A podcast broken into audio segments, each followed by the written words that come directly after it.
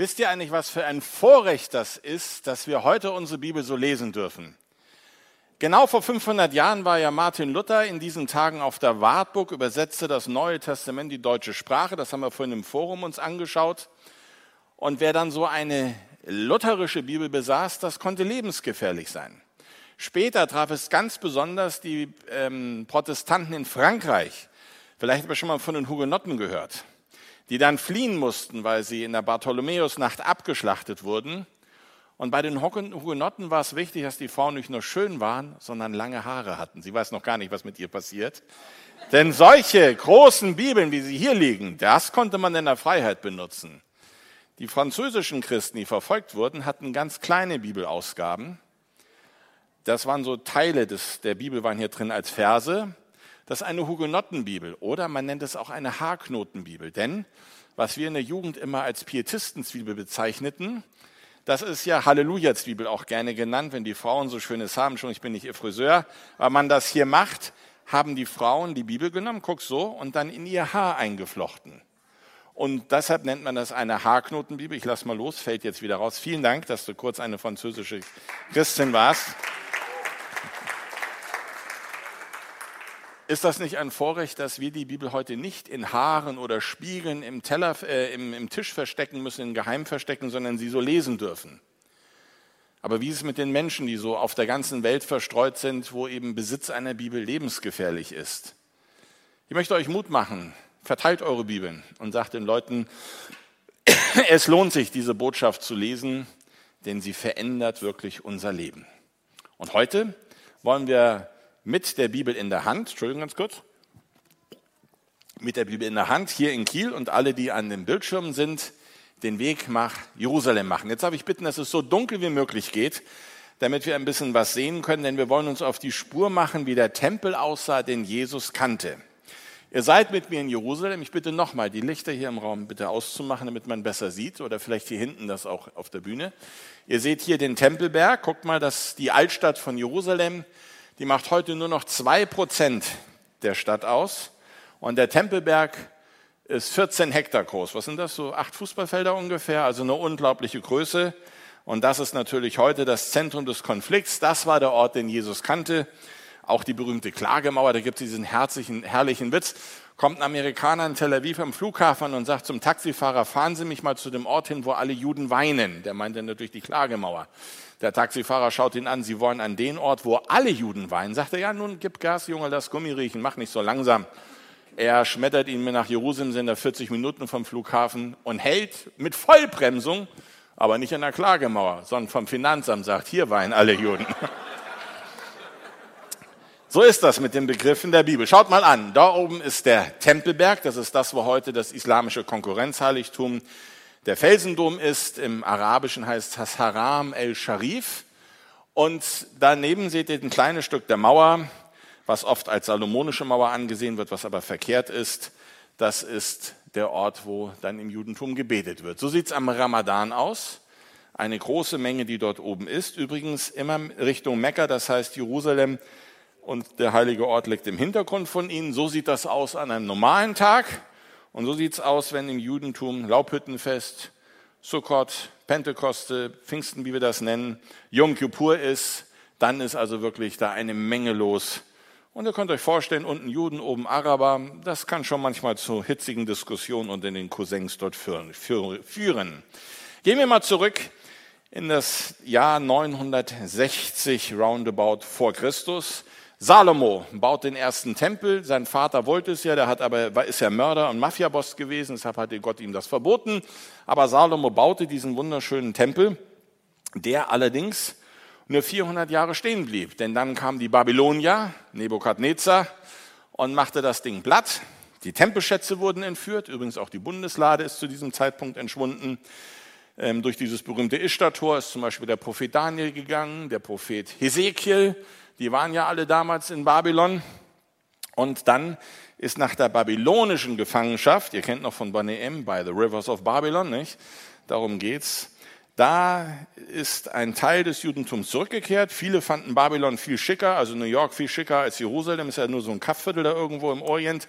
und sind da geblieben. Es ist hochinteressant, man hat Keilschriftentafeln gefunden von der ersten Rothschild-Bank, kann man sagen, über Banktransaktionen, über äh, wie die große Händler geworden sind, über Getreideabrechnungen. Es ist heute riesige Archive, die vorhanden sind, also uns zeigt, dass auch diese babylonische Gefangenschaft nicht ein Märchen ist, sondern dass die Menschen dort im Irak lebten und das ja eigentlich bis ins letzte Jahrhundert, wo dann die Juden aber mehr oder minder dort vertrieben wurden und weggegangen sind. So sah der Tempel zur Zeit Jesu aus, mit Gold belegt, und Flavius Josephus, den Namen habe ich heute schon mehrmals genannt, ist ja ein berühmter jüdischer Historiker, der den Tempel unter Herodes dem Großen, das war ein Neubau durch Herodes den Großen, dem jüdischen König, der den beschrieb, und er sagt, wenn man auf dem Ölberg stand und im Osten geht die Sonne auf, und hat die Fassade, die nach Osten ausgerichtet ist, die, hat die Sonne dort drauf geschienen, hätte das Gold so stark reflektiert, dass man seine Augen hätte wegwenden müssen, weil man sonst erblindet wäre.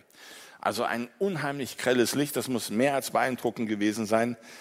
Wenn es in der Bibel allerdings heißt, Jesus ist im Tempel, dann denken wir immer, er war da in dem Gebäude drin. Aber das stimmt nicht, da war Jesus niemals drin, denn er war ja kein Priester. Tempel, damit ist der gesamte Berg gemeint, auf dem alle Gebäude sind, die zum Tempel dazugehören. Das werden wir uns gleich ein bisschen genauer anschauen. Das heutige Areal des Tempelberges entspricht genau dem, was Herodes der Große errichtet hat. Nur, dass andere Gebäude heute draufstehen. Aber wer geübte Augen hat, der kann noch einiges sehen. Und Jesus hat ja gesagt, wenn diese aufhören zu erzählen, werden die Steine reden. Und eine der größten Archäologinnen dort, Elad Mazar, sie sagte mal zu mir, Alexander, die Steine reden nicht, sie singen. Du musst nur zuhören, dann lernst du sie verstehen. Also wenn du mit nach Israel kommst, singen für dich die Steine, das ist traumhaft. Rot habe ich mal eingezeichnet, so sah der Tempelberg zur Zeit Salomos aus. Und unter Herodes ist das Ganze angebaut worden. Der hat den Tempelberg verdoppelt in der Größe. Der zweite Tempel, der dort stand, über den wir ganz wenig wissen, nur aus den Makkabäerbüchern etwas, da wurde ja unter Zerubbabel und Haggai gebaut. Nehemia hat die Mauern damals errichtet, aber Zerubbabel war besonders für den Tempelbau. Von dem wissen wir kaum etwas. Nur, dass dort auch ein siebenarmiger Leuchter drin stand und dass die Römer ihn mal entheiligt hatten unter Pompeius. Aber mehr wissen wir eigentlich gar nicht so richtig darüber. Aber, dass dann noch die Seleukiden kamen und den Tempel verunreinigt haben und dass, als man den Tempel zurückerobert hat, Öl, was nur für einen Tag noch reichte, aber länger dauerte, nämlich acht Tage, und man braucht acht Tage, bis man neues Öl hat, und weil das auf wundersame Weise doch viel mehr Öl nachher war, als man am Anfang im Behälter gesehen hat, hat sich ein neues Fest entwickelt, was auch Jesus gefeiert hat, das ist das Chanukka-Fest. Das ist das Tempelweihfest. Das war, als die Griechen den Tempel, oder Seleukiden, die Nachfahren der Griechen, den Tempel entheiligt hatten. Um hundertsechzig vor Christus ist der Tempel wieder Gott neu geweiht worden. Und auch diese Feste feierte Jesus. Etliche Feste, die auch nicht in der Bibel drin stehen als Feste, sondern die sich entwickelt haben im Judentum. Da sehen wir, Jesus war Jude. Muss man ja manchmal betonen, weil manche denken, Jesus sei irgend so ein blondköpfiger Arianer gewesen. Nee, war er nicht, Arier. Nein, er war ein Jude. Und da seht ihr, was grün angemalt ist, das, was wir als Klagemauer nennen. So sieht das heute aus, aber so sah es zur Zeit Jesus aus. Jesu. Guckt mal, so heute, Al-Aqsa-Moschee rechts, diese graue Kuppel, das ist eine Moschee, links der Felsendom, wird fälschlich als Moschee bezeichnet, das ist es nicht, das ist ein Memorialbau über den heiligen Felsen, der dort drin ist. Das ist eigentlich der Felsen, in dem das Allerheiligste damals war. Aber nach islamischer Tradition sei Mohammed von hier aufgestiegen in den Himmel. Nur Mohammed ist niemals in Jerusalem gewesen, denn erst eine Generation nach Mohammed hat man ja Jerusalem erobert. Damit herrschten die Byzantiner noch dort. Wird oft auch dort vergessen. Die, der Tempel war unglaublich, viel größer als heute, fantastisch, und wir wollen uns ein paar Sachen anschauen. Das, was jedenfalls übrig geblieben ist. Denn die Römer kamen siebzig nach Christus und die italienische Mafia hat da alles kaputt gemacht. Die wollten an das Gold ran, schmissen einen Fackel in den Tempel, der innen drin mit Zedernholz ausgelegt war. Und das Gold, mit dem das Zedernholz belegt war, floss in die Ritzen rein. Und um an dieses Gold in die Ritzen zu kommen, haben die Römer den ganzen Tempel geschliffen. Nicht nur den Tempel, sondern alle Tempelgebäude, die dort oben waren, und auch den Tempelschatz entführt. Vielleicht kennt ihr das aus Rom. Aus dem Titusbogen, da seht ihr den siebenarmigen Leuchter, und da wurden die Tempelschätze entführt. Wie gesagt, das ist nicht der salomonische Tempelschatz, sondern das ist die Gerät, sind die Gerätschaften aus dem Tempel der Makkabäer. die das damals im Rahmen des Chanukka-Festes alles neu mit Einrichtungen versehen haben. So sieht der Tempelberg heute aus, wer schon mal dort war. Auf neun Uhr ist die, ähm, die Klagemauer und auf fünfzehn Uhr wäre der Garten Gethsemane, dort der Ort, wo Jesus dann verhaftet wurde. Auf achtzehn Uhr, da sehen wir die Al-Aqsa-Moschee und die großen Ausgrabungen. Und in der Mitte ist der Felsendom, genau dort, wo einst der salomonische Tempel stand. Heute ist das eben dieses große islamische Heiligtum. Und so sah es zur Zeit Jesu aus. Mit einem Vorhof der Frauen, den wir hier sehen. Das heißt nicht, dass nur da die Frauen rein durften. Das heißt, bis an diese Stelle durften die Frauen rein. Und die Männer durften noch drei Meter hinter das Tor gehen. Und dann war auch für Jesus und die Jünger Schluss. Nur wer Priester war, durfte, durfte weitergehen, die Tempeltiere, also die, die Tiere schlachten für den Tempeldienst oder die, wie Zacharias, Priester im Tempel waren, die Schaupotische austauschen, den siebenarmigen Leuchter, der drin stand, die Lichter anzünden, die Reinigungsarbeiten machen. Das waren aber dann die Leviten und die Priester und der Hohepriester, der einmal im Jahr in das Allerheiligste gegangen ist. Die Türen zum Tempel allerdings waren offen. Und man konnte von draußen bis auf den Vorhang sehen, der das Allerheiligste vom Vorraum abtrennte. Das durfte man sehen, auch als Besucher, als Frau oder Mann. Das war kein Problem, man durfte nur nicht hin. Aber man wusste, dahin ist das Allerheiligste. Und der Vorhang trennt das und auch der höchste Priester, der Hohepriester, darf nur einmal im Jahr dorthin gehen. Also gucken wir uns mal diesen Bereich an, denn die Ausgrabungen, die dort stattgefunden haben, sind die größten in Israel überhaupt. dreihunderttausend Tonnen Geröll wurden bewegt. Das ist unglaublich. So sah es damals aus, wenn man vom Osten guckte. Und es gibt so einen schönen Vers, den lese ich immer zu Beginn so einer Wanderung. Psalm achtundvierzig. Zieht rum um Zion, umkreist ihn, zählt seine Türme, richtet euer Herz auf seine Wälle, mustert seine Paläste, damit ihr erzählt dem künftigen Geschlecht. Und das wollen wir machen. Ihr werdet sehen, die Steine singen. Wir sind hier an der Nordwestecke, Südwestecke, Entschuldigung, Südwestecke und haben da auf Hier vorne, was ist das, auf, auf sieben Uhr, so einen merkwürdigen großen Stein, der aus der Mauer rausschaut. Das war ein Stützbogen von einer gigantischen Freitreppe, die wir uns mal etwas genauer anschauen. Ihr seht diese gewaltige Ausbuchtung sozusagen, die hier ist. Das ist der längste Stein des Tempelberges. Der ist vierzehn Komma fünf Meter lang und eineinhalb Meter hoch. Aus einem Stück. Sieht heute nicht so aus, aber aus einem Stück. Und er hatte ein unheimliches Gewicht zu tragen. Es müssen über tausend Tonnen gewesen sein, denn da war diese Freitreppe, wo man hinaufging, um zum Tempel zu gehen. Wenn es heißt, Jesus ging in den Tempel, dann könnt ihr euch das praktisch vorstellen. Jesus ging mit seinen Jüngern diese Treppenstufen rauf, hier oder dort auf der anderen Seite, und kam dann in eine riesige Wandelhalle. Und dort oben war der Tempelmarkt. Ihr kennt die Geschichte mit der Austreibung der Händler aus dem Tempel. Die Händler waren niemals im Tempelgebäude. Tempel heißt in diesen Tempelgebäuden, die ringsherum um das Hauptheiligtum stehen, ja? Also nochmal, wenn es heißt, die sind im Tempel, ist das niemals der Tempel an sich gemeint, sondern meint den gesamten Tempelanlage mit allen Gebäuden und Hallen, die dazugehören. Und davon kann man einiges heute noch sehr schön sehen. Wir sehen hier wieder diesen großen Stein und hier nochmal in einer sehr schönen ähm, Diagramm, so einem drei D Modell, wie das aussah. So ist man hinaufgegangen. Und da haben wir eine Gesamtanlage. Das muss fantastisch gewesen sein, wie das hier aussah. Hier, wo der Pfeil ist und ein Robinsonbogen steht, dort an der Ecke hat man etwas gefunden, ganz faszinierend, mit einer hebräischen Inschrift. Übrigens, auf ein Uhr seht ihr etwas Zementartiges. Also dieser ganze Stein war weiß bedeckt mit so einer Schicht. Denn diese, was dort steht, ist für die Handwerker gewesen. Man hat diese ganze Tempelteile im Steinbruch vorgefertigt, sozusagen nummeriert. Und das wurde im Fertigbaukastensystem dorthin gebracht. Deshalb dauerten das nur achtzehn Monate, bis die Tempelanlage stand. Und hier steht drauf, Lebet, zum Haus des Trompeters zu, dann bricht dieser Stein ab und muss heißen, zu verkünden den Schabbat. Weil Josephus berichtet uns, der jüdische Historiker, dass am Freitagabend zu Schabbatbeginn ein Posaunist oben hinging, blies die Posaune. Und da wussten die Frauen, die haben ja damals das Essen gemacht, okay, Erbsensuppe kochen geht nicht mehr, finito. Und jetzt, wie spät haben wir es jetzt? Haben wir es fünfzehn Uhr, in Israel ist sechzehn Uhr, also in einer Stunde, wenn der erste Stern kommt, wäre wieder der Posaunist auf die Ecke gegangen, hätte geblasen, hätte man gewusst, okay, ihr könnt wieder Feuer machen, man darf jetzt wieder essen, denn es ist Schabbatende. Und das sagt uns Josephus, und wir haben also auch genau die Ecke, wo das ist. Und damit die Baumeister wussten, wo das hin ist, steht da zum Platz des Trompeters. Wussten sie, okay, das ist nicht die Südostecke, das ist die, Nordwest, die Südwestecke, da müssen wir das hin tun.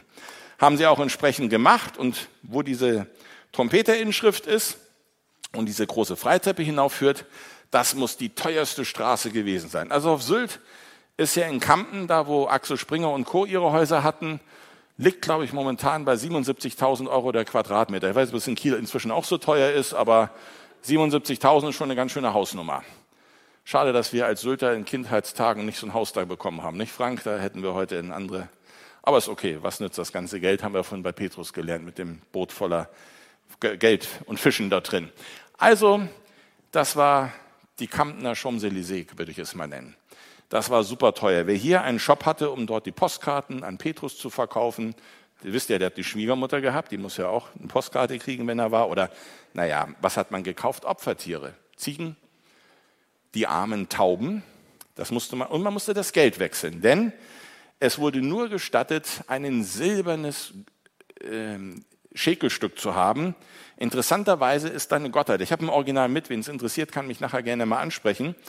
Sonst gibt es ja ein Bilderverbot im Judentum. Nur da hat man eine Ausnahme gemacht, weil das war die Münze mit dem reinsten Silberanteil. Und nur die wurde benutzt. Dass da nun ein Gott drauf ist, war völlig egal. Man sagte, es geht um den Geldwert. Das war die harte Währung. Die galt dann hier am Tempel. Das musste also gewechselt werden, diese Tempelwährung. Und derjenige, der hier seinen Shop hatte, wo tausend Tonnen Gewicht drauf sind, da wäre dem dieser Türsturz eingebrochen, der hätte Kopfschmerzen bekommen. Und da hätte auch kein Aspirin geholfen. Um dem zu helfen, hat man hier Entlastungsbögen gebaut, die das Gewicht in die Seitenteile reindrücken. Versteht ihr das? Das ist ein Entlastungsbogen, kann man bei alten Bauten sehen, wird in die Seitenteile gedrückt und dann ist es egal, wie viel Gewicht oben drauf ist. Ganz egal nicht, aber dieses gewaltige Gewicht konnte aufgehalten werden. Also an diesen Shops ist, sind Petrus, die Jünger und Jesus vorbeigegangen, garantiert. Vielleicht haben sie da auch ihre Opfertiere gekauft. Und dann ist das mit das Beeindruckendste, ihr seht oben auf elf Uhr diesen riesigen Stein von dieser Freitreppe und wir stehen vor diesen gewaltigen Steinen. Diese dicke Rille, die dort ist, die müsst ihr wegdenken, die haben die Byzantiner im sechsten Jahrhundert reingebaut, das war deren Bodenniveau, das ist ein Regenkanal. Also vergesst das, zur Zeit Jesu war das wunderbar. Denn dieses ganze Areal ist unglaublich. Und da muss ich immer eine Frage stellen. Wisst ihr, wissen Sie, wie groß der größte Stein der Cheops-Pyramide ist und wie schwer er ist? Schon mal gehört, ägyptische Pyramiden begeistern ja. Das größte, soweit ich weiß, ist der größte Stein fünfzig Tonnen bei den Pyramiden.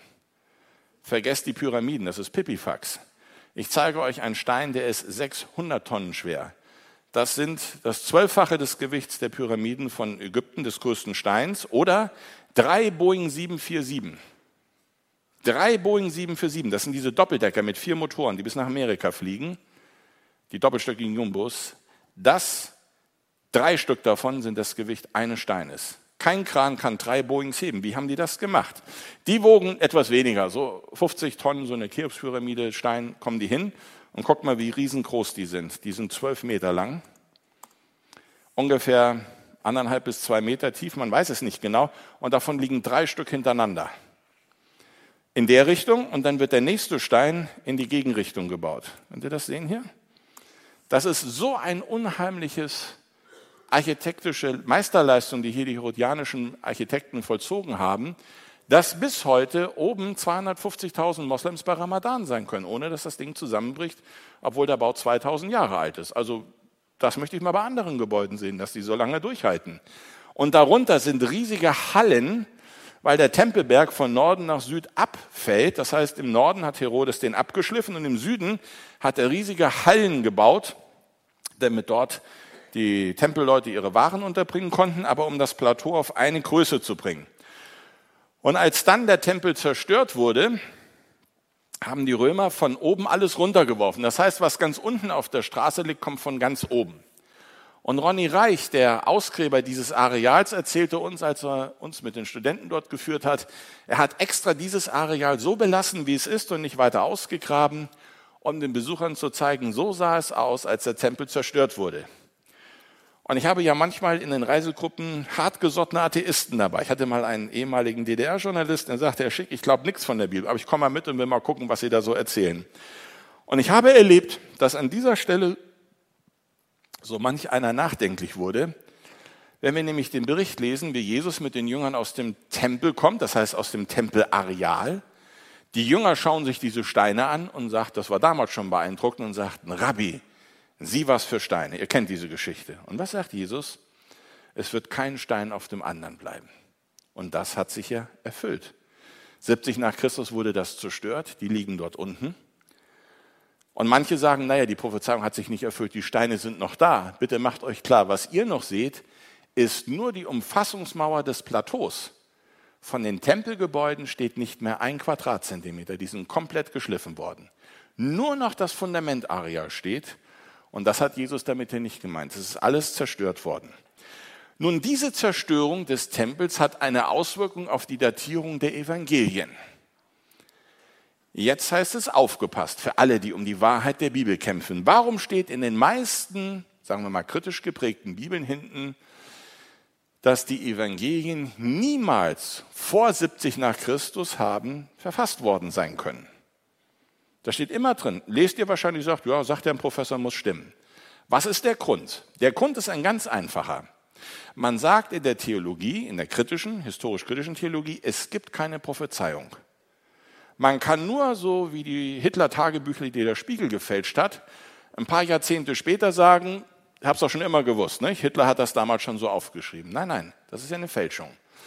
Man sagt, es gibt keine Prophetie, die etwas vorhersagen kann, weil kein Mensch kann was sagen, was in zwanzig Jahren ist. Corona-Pandemie konnte keiner vorhersagen, nicht mal die Wahrsager, die sonst so viel Geld verdienen. Sieht man, was die wert sind, nämlich gar nichts.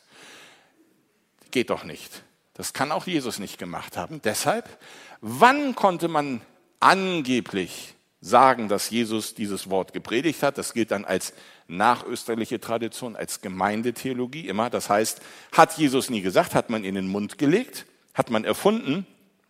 Wann konnte man sozusagen der fiktive Jesus das zum ersten Mal gesagt haben? An dem Tag, wo er da steht, auf der Jerusalemer Stadtmauer und sagt, also diese Staubwolke da hinten, die von Jericho kommt, die sieht ganz schön groß aus. Asterix und Obelix hatten gesagt, der Himmel fällt gleich runter, die Sache geht schief. Da kommt Vespasian und Titus mit der zehnten und siebten römischen Legion. Und wenn die loslegen, bleibt nichts von Jerusalem übrig. Das heißt, erst ab dann wäre Prophetie möglich gewesen, als er sah, das sind so viele Staubwolken, das sind so viele Soldaten, da hat diese Stadt keine Chance. Seht ihr, was das von der Voraussetzung ist für die Datierung der Evangelien? Man sagt, es gibt keinen, der eine Vorhersage machen kann, auch nicht Jesus, von dem man behauptet, er sei der Sohn Gottes. Deshalb kann der Text nicht früher als siebzig nach Christus geschrieben sein. Aber da muss ich sagen, hallo, was ist das denn für eine Auffassung? Wenn ich sage, Gott hat alles geschaffen, dann kann Gott doch so etwas vorhersagen lassen. Das ist doch gerade das Wunder. Und dann kann man nämlich die Evangelien auch früher datieren. Merkt ihr, das geht nicht um die Frage, von wann habe ich einen Text, sondern es geht um die Grundhaltung desjenigen, der so einen Kommentar schreibt. Glaubt er, dass Gott handelt und eine Prophetie machen kann, oder lehnt er das ab? Und um diesen Passus für euch in einem richtigen Rahmen zu bringen, es gab zwei Theologen, Adolf von Harnack, das waren ganz Liberale, und vielleicht mit dem Namen schon mit Adolf Schlatter. Das würde man heute sagen, pietistisch-evangelikal-konservativ.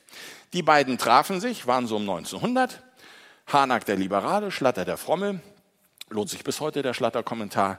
Und Harnack sagte zu Schlatter, nicht wahr, Herr Kollege, wir unterscheiden uns doch nur in der Wunderfrage.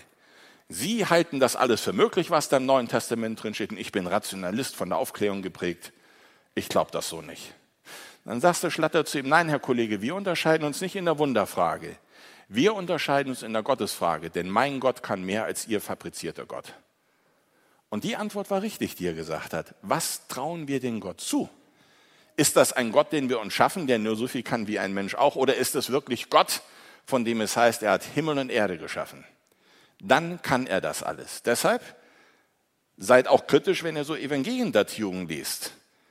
Denn wenn einer sagt, das kann nicht vorher geschrieben worden sein, weil das Ereignis noch nicht stattgefunden hat, habe ich mal einem gesagt, aber es gibt noch eine Prophetie. Jesus hat nämlich gesagt, Korazin, Bethsaida und Kapernaum wird es schlimmer ergehen als Sidon und Tyrus. Das war so Sankt Pauli und Moulin Rouge in einem Topf zusammen. hat er gesagt, denen wird es schlimmer ergehen, denn die haben zwei Drittel aller Wunder, die Jesu gemacht hat, hat er in Kapernaum getan und sie haben sich nicht bekehrt. Sie waren hart. Dieser Ort wird verflucht und wenn ich heute nach Kapernaum gehe, sind die Leute immer beeindruckt, wenn ich frage, wie viele Mönche leben, dann kommt dann ein Franziskaner und sagt, ich bin hier der Einzige. Da lebt keiner mehr. Und es ist ein wunderschönes Gebiet, ganz grün, ganz merkwürdig, dass da keiner lebt. Kapernaum wurde achthundert nach Christus aber zerstört und seitdem verlassen. Aber es kommt keiner und sagt, naja, diese Prophetie kann, kann erst um achthundert getroffen worden sein, weil erst da der letzte Mohikaner, hätte ich beinahe gesagt, der letzte Franziskaner noch lebt. Da geht's nicht, weil wir haben eben Texte, die viel älter sind. Wir merken, wie irrsinnig solche Theorien sind und wir sollten sagen, die Bibel ist ein historisches Dokument und wenn Gott Wunder tun kann, er auch Prophetien machen.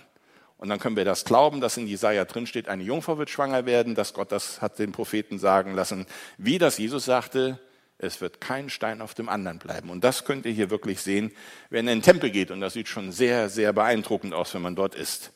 Wir sind also jetzt hier vorne. Da sehen wir ein, was heißt das, fünf Minuten noch?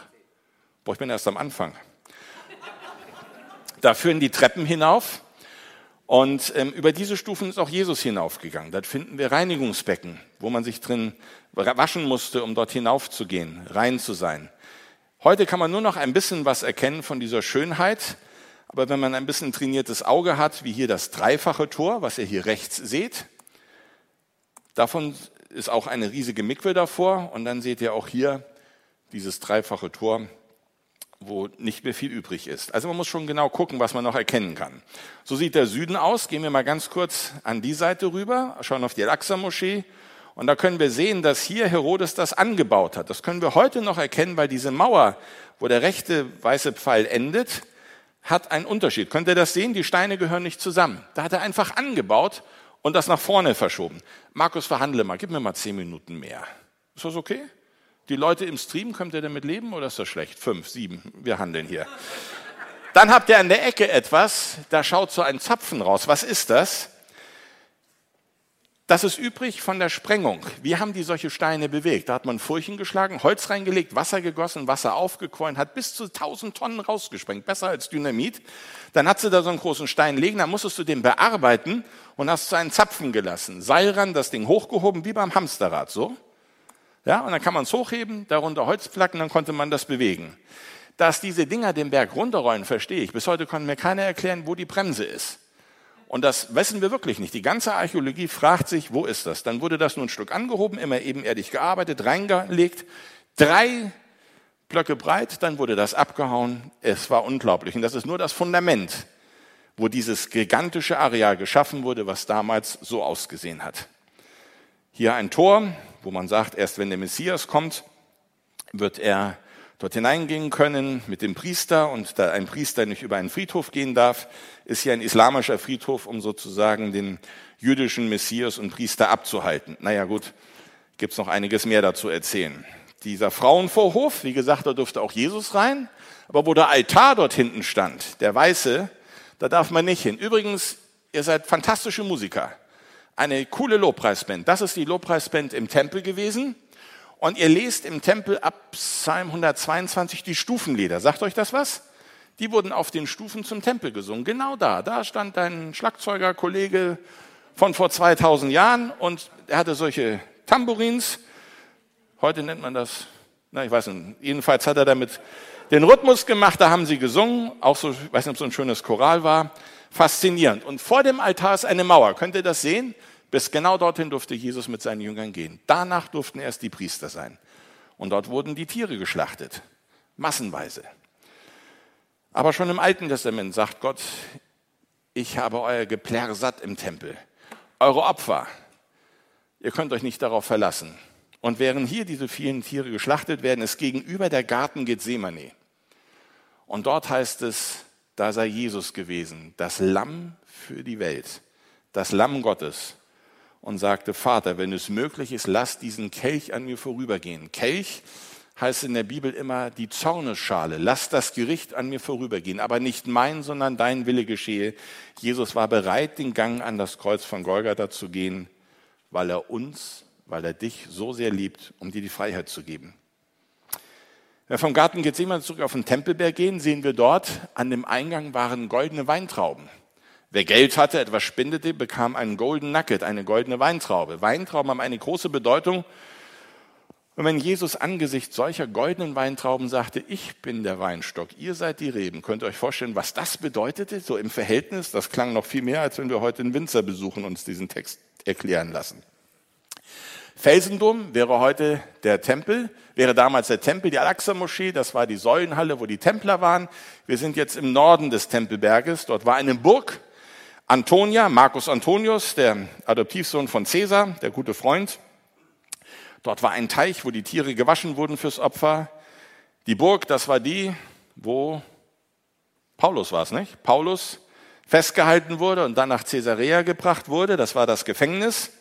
Und wenn wir jetzt noch einmal zurückgehen von den Norden zu dieser gewaltigen Freitreppe, da kommen wir an die Klagemauer, an diesen unheimlichen Bereich, der heute so geschützt ist. Wenn ich heute mit euch dort hinaufgehen möchte, müsstet ihr jedes Kreuz ablegen, jeden jüdischen Stern, noch nicht mal einen Reiseführer, wo der Name Israel drauf ist, dürft ihr mitnehmen, keine Bibel dürft ihr mitnehmen.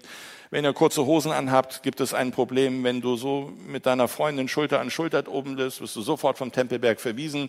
Küssen, absolut undenkbar, wenn ich meinen Kopf neige und nur die Lippen bewege, werde ich sofort verhaftet, heruntergeführt. Und wenn ich das Wort Tempel benutze, dann bekomme ich eine rote Karte und darf nie mehr dort hinaufgehen.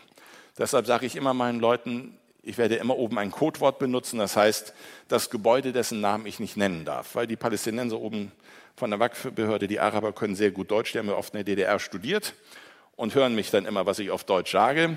Da muss man sehr aufpassen. Ihr seht, das ist ein heftig umkämpftes Gebiet. Die Mauer nehmen auch die Moslems in Anspruch. Sie sagen, das sei die Burak-Mauer, das Pferd von Mohammed, aber Mohammed war niemals da. Hier kann man die Gebetstexte hineintun. Hier wird Bar Mitzwa gefeiert, das ist Konfirmation. Da geht's munter zu. Da sehen die Mädels auch richtig schick aus, finde ich, bei Bar Mitzwa Feier. Das sind amerikanische jüdische äh, Frauen, die dort sind. Also das hat was, finde ich, nicht? Nicht schlecht. Die Jungs sehen auch gut aus. Das sind richtig klassisch orthodoxe Juden, die sich da heftig diskutieren. Und dann ist dieser alte Mann da, der versucht, seinen Gebetszettel hineinzutun. Und Markus, ich weiß, die Zeit ist fortgeschritten, aber den Witz muss man erzählen. Da kommt doch so ein Journalist und geht zum Papst in Rom und sagt, äh, Heiliger Vater, ich habe gehört, dieses rote Telefon, das ist so ähnlich wie früher Gorbatschow und Ronald Reagan, einmal abnehmen, direkt ins Draht. Aber ich habe gehört, Sie nehmen das Telefon an und es kommt eine Lobpreisband und dann ist Gott am Telefon. Sagt der Papst, ja, stimmt. Wollen Sie mal? Oh, würde ich so gerne. Sagt der Papst, nur ein kleines Problem. Gespräche in den Himmel sind teuer, eine Million Dollar. Sagt er, ist okay, das kriege ich durch, die Zeitung hat eine hohe Auflage dann. Er führt also für eine Million Dollar das teuerste Gespräch seiner Zeitung, Schlagzeile hammermäßig. Ein paar Wochen später ist er an der Mauer in Jerusalem. Dort gibt es einen Oberrabbiner und ist ganz überrascht, dort im Oberrabbinat ist auch ein rotes Telefon. Sagt er, Moment mal, ich war beim, bei Ihrem Kollegen von den Katholiken da in Rom, der hatte auch so ein rotes und da war eine Lobpreisband, der Papst, und sagt er, kenne ich, bei mir auch, können Sie abnehmen, ist auch der heilige Vater im Himmel dran. Sagt er, ja Moment mal, aber okay, also Sie haben auch so ein Telefon, aber nochmal, das geht nicht, ich kann nicht nochmal eine Million ausgeben. Sagt er, wieso, bei uns kostet das fünf Schekel, das sind so zwei Euro. Sagt er, wieso denn zwei Euro, zwei Dollar, das kann doch gar nicht sein. Wir haben eine Million in Rom bezahlt. Da lacht der Rabbiner, sagt, ja, Rom und der liebe Gott, das ist Auslandstarif, aber Jerusalem, das ist Ortsgespräch. Wir sind hier an dieser Mauer, die oft Klagemauer genannt wird, ist es aber nicht mehr, das ist der Ort, wo man im Judentum feiert. Und dort gibt es etwas ganz Tolles. Ich weiß, das ist ein toller Witz. Kommt mal kurz runter. Ruhe, danke. Die Zeit geht schnell voran. Da gibt es ein Tunnelsystem, durch das man durchgehen kann. Und jetzt kommt dieser gewaltige Stein. Der ist hinter mir. Guck mal, der Stein hinter mir, der wiegt so viel wie drei Boeing sieben vier sieben. Das muss so ausgesehen haben. Zwei dieser Riesensteine sind da. Ich habe meine Reisegruppe mit sechzig Teilnehmern gebeten, sich da hinzustellen. Die passten alle an diesen Stein ran. Hoffentlich könnt ihr den einen Herrn da hinten sehen, das sind jetzt nur zwei, aber unglaublich, dass der Große davor, der Kleine, dann noch so ein Großer. Wie haben die das da hingebracht? Das sind hier, wo der Aufgang ist, seht ihr in dem Modell diese Steine. Wahnsinn. Genau dahinter ist der Tempel gewesen, auf der Achse, das heißt, hier muss das größte Gewicht sein. Und auch der Felsendom wird bis heute von diesen Steinen gehalten. Das ist also aus statischen Gründen anscheinend gebaut worden. Wenn wir jetzt nochmal von Ölberg gehen und würden rüberschauen, von der Klagemauer bis zu der Burg Antonia geht dieser unterirdische Tunnel, super gut durchzulaufen.